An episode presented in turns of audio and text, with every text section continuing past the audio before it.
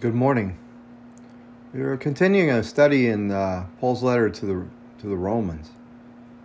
This is one of the most powerful books ever written, letters ever written. And Paul has a very unique style of answering objections to what he's teaching. So he will teach certain things and then he will spend some time answering what he feels like are the objections that would be uh, posed to his his teaching. Romans 3 is part of his answering what he feels like are religious objections to the gospel. But in particular, the, the Jewish religion and its objections to the gospel of Jesus Christ. And so Paul stays in this answering objections for a bit here. And even though this is a short passage we're going to read, uh, and I hope I can convey the power of it to you, this has been really touching to me as I've come to understand what he means by what he says here. So it's it's going to take a little bit to unpack it, so I ask that you would stay with me about this. In Romans chapter 3 verse 1 Paul writes, "Then what advantage has the Jew? Or what is the value of circumcision?" Well, much in every way. To begin with, the Jews were entrusted with the oracles of God. What if some were unfaithful? Does their faithlessness nullify the faithfulness of God? By no means. Let God be true, though everyone were a liar. As it is written, you may that you may be justified in your words and prevail when you are judged. Now, we're going to look at this passage, and, and here's the context. Paul is relentless in his conviction and convicting words towards his Jewish kinsmen. He's not an anti Semite. Nothing in this is anti Semitic. Everything in this is his love for his kinsmen, for his, his fellow Jewish people. Paul is a, a Jewish man and uh, his heart is broken for them. Now, this really applies not only to Judaism, but it applies to any religious person, Christian, other religions, it doesn't matter. Because what Paul is, is trying to convey is that religion becomes a way of avoiding God. It becomes a, a mask that you put on or a shield that you put up, kind of like a force field against God that God has to stay out of. And so, what Paul wants to do and what he's doing in Romans is he is trying to take a battering ram to any shield, any closed door to God that religious people have. And the reason is that Paul himself understands really clearly the religious shield that he had on. Remember, in his his resume of righteousness, he talks about his one, his racial purity, Hebrew of the Hebrews, his his even his his tribal elitism. He's of the tribe of Benjamin. You see, Benjamin and and Judah were the only two tribes that stayed faithful. The northern tribes all uh, left God early on, and so he he he he's thought through you know, all of the ways that that he put on a mask, the way he put up a shield to avoid God by his religion. He said, you know, as to the law, blameless. So, in a way, Paul is trying to say to a person like himself, like he was, that these sacred things the, the trappings of religion become traps when a person doesn't come to faith and come to live in a faith relationship with God through and in Jesus Christ.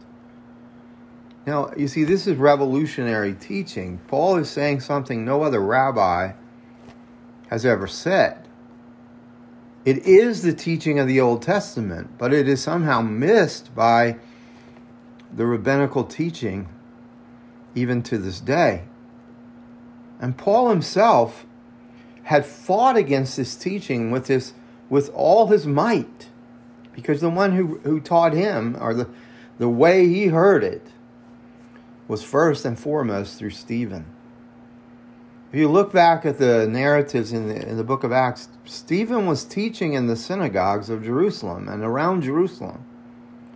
And the scripture says no one could answer Stephen. That means, you understand, he was in the territory of the Rabbi Saul, our Apostle Paul. And Rabbi Saul could not answer Stephen. And you can imagine how frustrated Saul was that Stephen, arguing from the Old Testament, was putting arrows into Saul, our Apostle Paul's heart.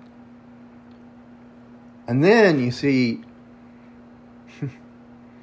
you see, Paul meets Jesus, our Saul, the Saul of Tarsus, who becomes Paul, meets Jesus, and Jesus says, "Why did you kick against the goads?"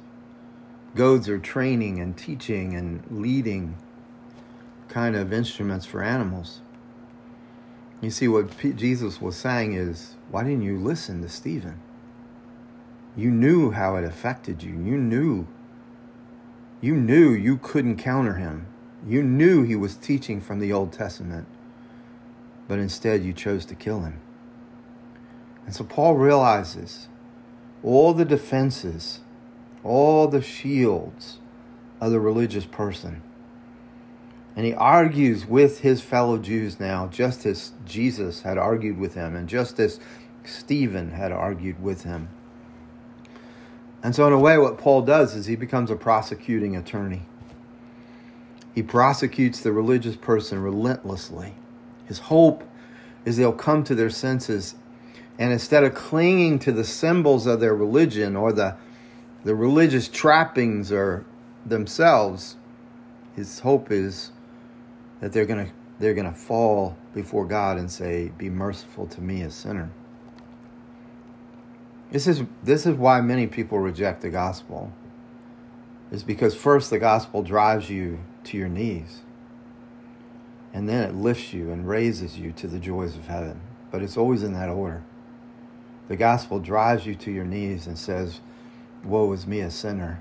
I need a Savior. It's only as you come to that place, Paul is saying. And he's saying, like, circumcision won't save you, baptism won't save you, having even copies of the Word of God will not save you. See, in some ways, we can't taste the joys of heaven till God has broken the hardness of our heart. And that's what Paul is about here in this passage. You see, what he's making clear, and this is so important, is that a life given over to our Savior and our Lord Jesus Christ is the only life that counts. Not circumcision, not baptism. Paul is basically saying without a life of faith in Jesus, baptism counts for nothing. Without a life of faith in Jesus, no religious activity, even circumcision, can count for anything. Do you realize that the ones who stoned Stephen, they were all religious people? They couldn't counter his arguments from the Old Testament, so they killed him. Paul was more often than not, when he preached the gospel, he was attacked not by secular people, but generally by religious people. They were the ones who stirred up trouble for him. It was leaders of the synagogue normally. So, what is Paul saying here? And what's he been saying in this passage to religious people so relentlessly? He says, There are many privileges to being religious. And he says to the Jewish people, you had the you had the very law of God. You had circumcision as a sign that God had made a covenant with Abraham and to Abraham's descendants. You had these these privileges. Paul's calling them privileges. But he says, without a life of faith in Christ, those privileges rise up to condemn you.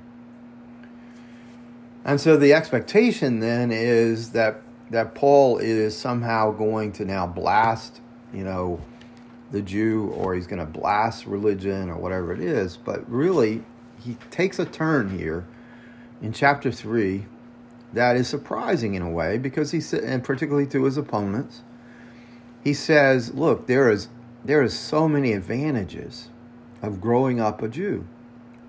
And you could really see there's an analogy here to anybody that grows up in the faith, who grows up in the church, who grows up in Christianity. Paul says there's so many advantages. Here's what he says The advantage of being a Jew is you were the only ones in the whole world who had the sacred scriptures. That's what the oracles of God, he's saying.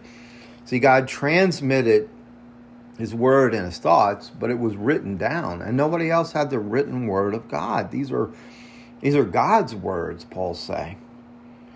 He, he, he explains this a little further when he writes to Timothy and says, Timothy, you've had this privilege your whole life to know the sacred scriptures. You see, Timothy was raised by a Jewish mother and a Jewish grandmother, though his father was Greek. And his mother and grandmother knew the Old Testament scriptures, the Hebrew scriptures, and they taught him to Timothy his whole whole life. And Paul is saying this is a tremendous privilege. Now, you know, as I was thinking through this, it made I feel like the Holy Spirit started taking me back to my own childhood, thinking about Timothy and having the scriptures. Uh, I remember my my grandmother was my first Sunday school teacher, and my mother was my second one. And the, and the amazing thing in both of their lives, I mean, my family was dysfunctional and was a it was a mess. It was just a mess of a family. But in the midst of all that dysfunction and all the things that were wrong in my family, I, started learning the Word of God as soon as I could read. I memorized scriptures, which is interesting now because they come back to me here at 61 years old. Problem is sometimes they're coming back to me in King James, which is what I learned them in. But I, I memorized scripture all through my childhood.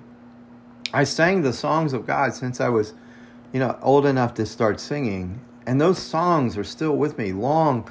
I can sometimes whole hymns will come out that I learned when I was just a little boy. And the, the, the awesome privilege of this is that those words of God and those songs that have the words of God come to me now when I need them most. And so there's this awesome privilege. It is not better to grow up outside of the church. It's not better to grow up outside of the faith. But what is it Paul's saying? He's saying, well, just being around the word or just being around the privileges of the faith is not the same as personally responding to the word. That's what he's talking about here. He's saying, he's really saying to these people, you see, you've you've had these oracles, you've had these messages of God, you've had the word of God written. He said, but has it made its way into your heart? Being around it is not the same as allowing it to convict you, as allowing it to be life giving, of learning how to have passion for the word in such a way that you not only hear it, but you do it. One way the scripture talks about is that their heart, that uh, both um, in, in, in scripture, but also in history, in the moves of God, hearts being strangely warmed by the teaching and the preaching of the word. See, if there's if there's a if you're around the word but resistant to the word, or if you're around the word and you're saying, "Well, I have the Bible and that's that's that's enough," then you've fallen, Paul says, into a trap of a religious person. Has it made its way into your heart? And Paul's really saying something pretty pretty dramatic here. He says, "More privilege, more responsibility," because the those who are privileged to have the word and, and to have the sacred scriptures, Paul says, you have the ability to respond. But do you belong to Jesus?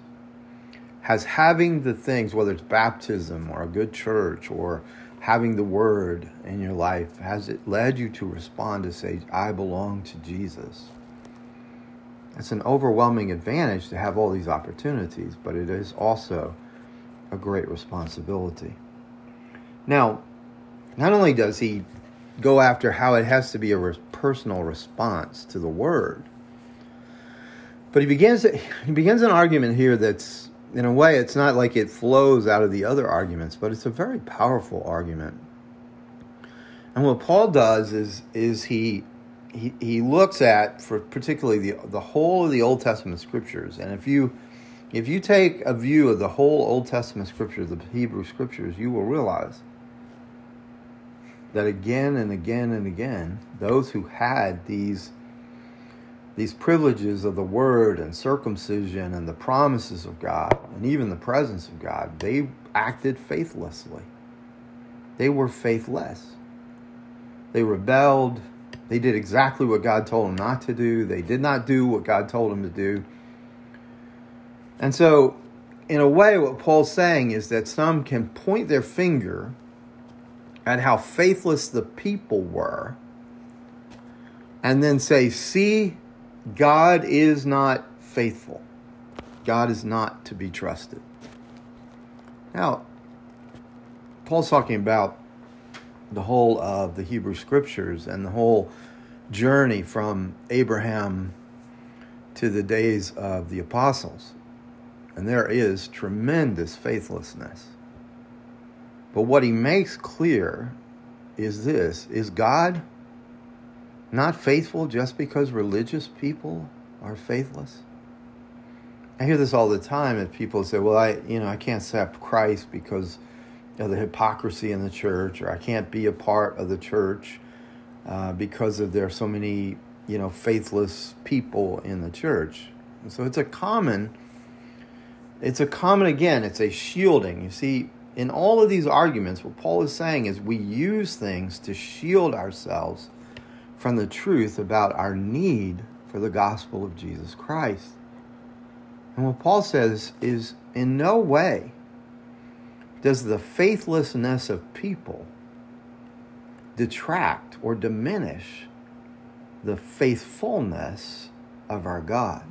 And here's where his argument goes. He goes to the psalmist to the greatest of all psalmists, King David. And he goes to the the psalm of David's greatest repentance, of, God, of David's greatest, greatest confession, and David's contrition. You know, here's King David. He was circumcised. He was himself throughout his whole life pursued relentlessly of God. He didn't look to be king. God went and found him and sent Samuel to anoint him. David, in so many ways, embodies in, uh, all the religious uh, privilege that anybody could have. And yet, no one has probably sinned in, in the scriptures. I'm not sure I can think of anyone of the family of God who sinned more greatly than David, having uh, killed one of his mighty men just so he could have his wife. And just so he could cover up the sin of adultery that he committed with his wife when the wife was found to be with child. How he lied, how he tried to deceive, how he tried to cover up and then eventually just murdering the man. So here's a man with all the religious trappings, with all the religious privileges, and yet he's so faithless in the midst of it. And King David admits that in Psalm 51. Now, it took some time for him to come to the place of confession. You see, he was defending himself, he was protecting himself. He was lying to himself until Nathan the prophet came and revealed the sin, and David was broken before God. His hard heart became soft. His defense mechanisms fell apart. And in Psalm 51, we have his confession and his sin being revealed, and he says, That you may be justified in your words and prevail when you are judged. You see, what he's saying there is really, it's kind of simple. He's saying, When we are faithless, your words are still faithful. And when you judge us, and condemn us for our faithlessness. You are not being unjust. Even though we have circumcision, even though we have the promises, even though we have, you know, all of these all of these privileges of religion, David says, but when we are faithless, your judgment of us is faithful. That's that's That's pretty powerful, you see. David doesn't hold up and say, But but God, I'm circumcised. He doesn't hold up and say, But God, I'm of the covenant people. He doesn't hold up and say, God, look at all the good things I've done for you. He says, No, God, I've been faithless. And you are faithful to judge me. That's a powerful and honest word that David gives to God. God is faithful. And religious and religiosity is faithlessness. There's faithlessness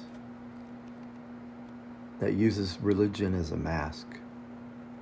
Why is Paul bringing this up? Well, because again, you got to remember he's he's arguing with his old self. He's arguing with those who have the same attitude he had. His religion was always a defense against God. You know, he showed his I'm a Hebrew of Hebrews. I'm blameless in the law until he met Stephen. You see, he had a choice to make when he met Stephen because Stephen had everything that Saul of Tarsus, our Apostle Paul, wanted. And so he either had to accept Stephen's message or he had to kill the messenger. He had to kill Stephen. And you know what he did? His defense mechanism was so strong, his avoidance of God through religion was so strong, he killed Stephen. And so now he is with all his might relentlessly trying to break through the religious privileges and get to the heart of his kinsmen.